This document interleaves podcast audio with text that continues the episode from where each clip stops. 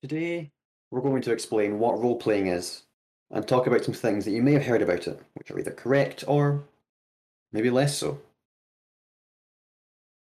What is role playing?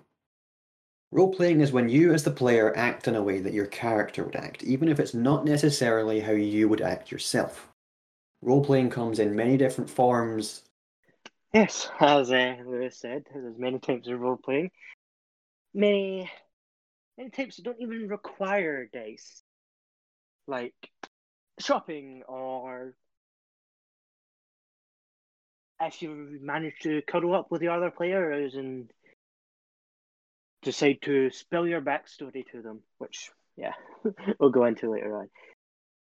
But the more common ones you might encounter is uh, negotiating with enemies, which might require dice rolls, bartering prices, or just deciding where to go next in your adventure, whether you go to that town or this city.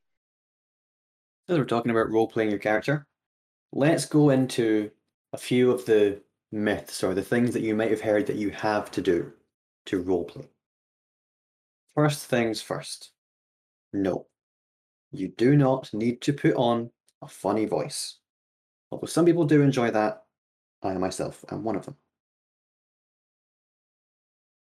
You also don't need to put up a costume.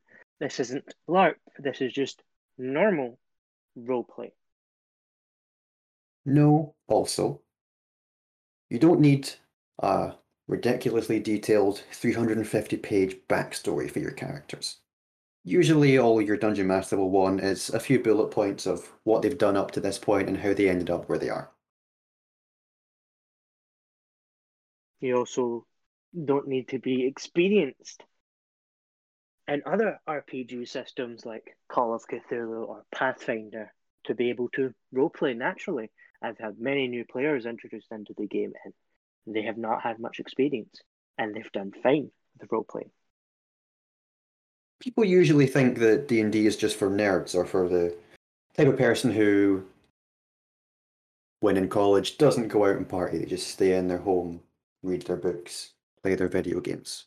Obviously, nothing wrong with staying at home and reading a book and playing video games. That's most of my life. Yes. Sometimes that is a true stigma, but not all the time. Not all the times, but for example, there are many celebrities that I'm sure you all know who play the game. The first one I'm going to mention, Ethan, you may be familiar with this man, Joe Manganiello. Yes. He is a big Dungeons and Dragons player. And also, while not as big as Joe Manganiello as a dungeon play, uh, dungeon player, Dungeons and Dragons player, Terry Crews and Vin Diesel also dabbles here and there in D and D. How does role playing tend to work?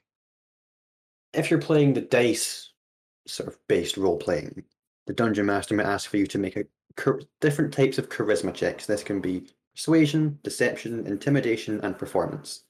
These are all skills which you add your charisma modifier. If you are proficient, which just means you're trained in how to do it properly, you also add your proficiency bonus, which is something that gets higher as you level up. It's a sort of scaling bonus that you add to things. Sometimes your DM may ask for strength intimidation if you are flexing your muscles and your strength to try and scare someone. Yes, like Arnie in Terminator.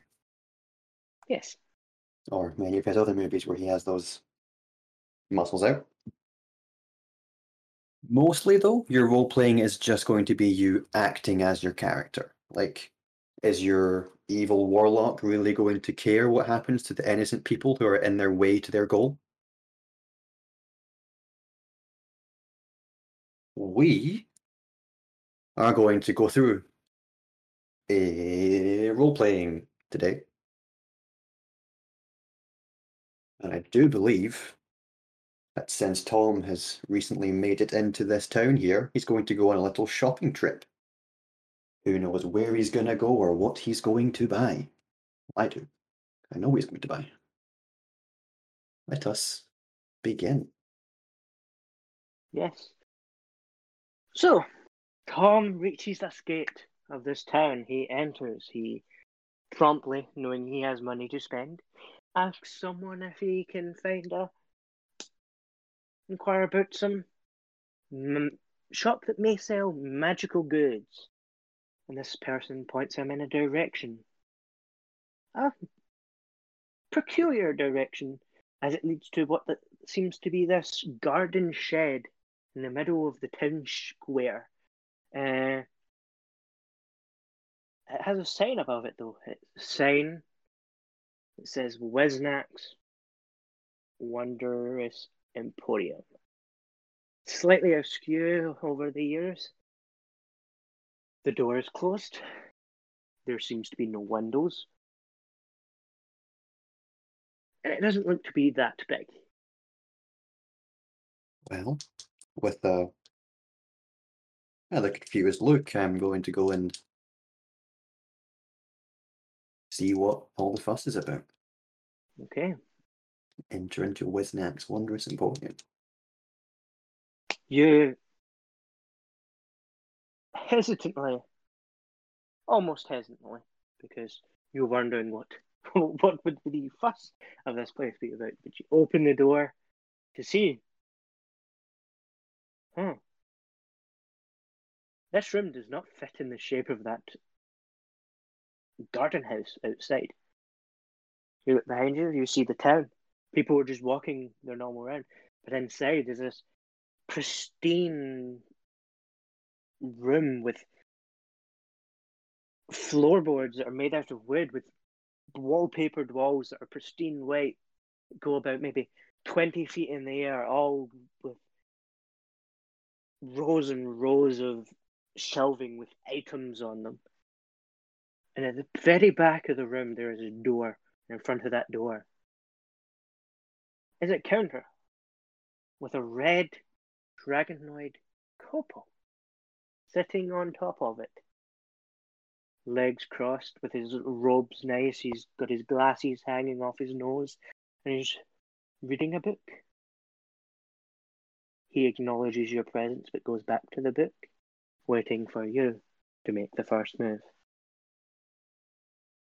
I'm going to walk up to the counter. I'm going to place my intricately detailed sword and ask, Yes, hello. I was wondering if you have any magical swords of this nature I could purchase, and maybe some potions with which to heal myself in battle. As soon as you approach, he looks up, pushes his glasses closer to his eyes, and goes, Yeah, yes, I have many items. Uh, if you want this sword, I can enchant it if need be. Eh. Yes. How many potions? I can do many. How many can you do? Mm, As many as you want. You also see as you've walked up to the counter, there is a. It was harder to see the distance from where you are, but there is a, a, a window looking into this massive warehouse in the back of the the shop. This place is very strange. Let's say four. Four potions and a sword. Yes. Uh, do you still want this sword, but just enchanted, or do you want a brand new one? If that's possible, I'll keep this one, please. Yes, very, very possible. Mm, That would be a day's work of work to enchant it if you want it to cut better. I take it. Yes, that's just something to do. Do more when I head with it. Ah, yes. I can He wait claps his hand. He, he claps his hands as uh, three kobolds stacked on top of each other climb on, they'll climb onto each other, uh, up to the counter, pick up the sword, and while on top of each other, walk back into back back through the door into the warehouse. His tail, while still holding his book, flipping through it, reading it in the corner of his eyes, his tail of the kobold, goes down to the counter as it wraps around something and brings out a sort of like toolbox, like old fashioned, like wooden toolbox style thing with four vials of red liquid in it. That would be a total of 250 gold. 250, maybe a bit high for my standards. How how would we go about knocking, let's say, 50 gold off of that? Make a persuasion check. Persuasion. Okay, so I will roll my d20 and add mm-hmm. my persuasion bonus, which is And you will have to be a DC, which I have set. I'm not so plus three. For a total of dice has fallen off the table. 14. I can knock 25 off of it. How about 220? And I give you my coat.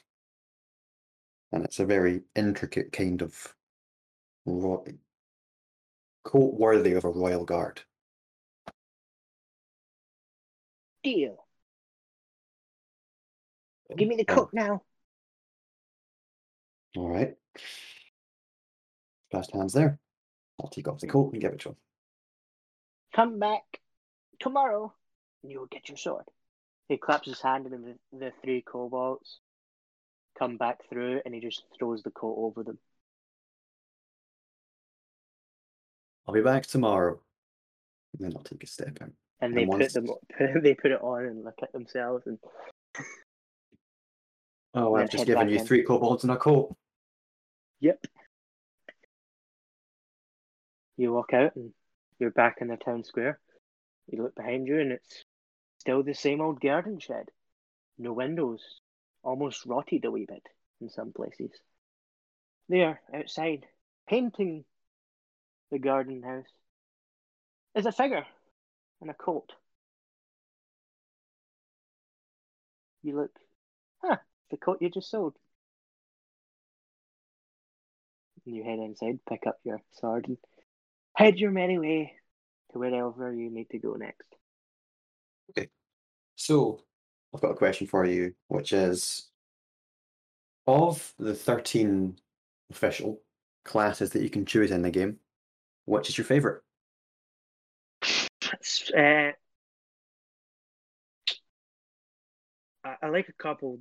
There's a couple that stand out a lot more to me, which is cleric and wizard. But out of those, and monk, but out of those three, I would say my favorite is probably wizard because they're so versatile and a lot of people say they're squishy.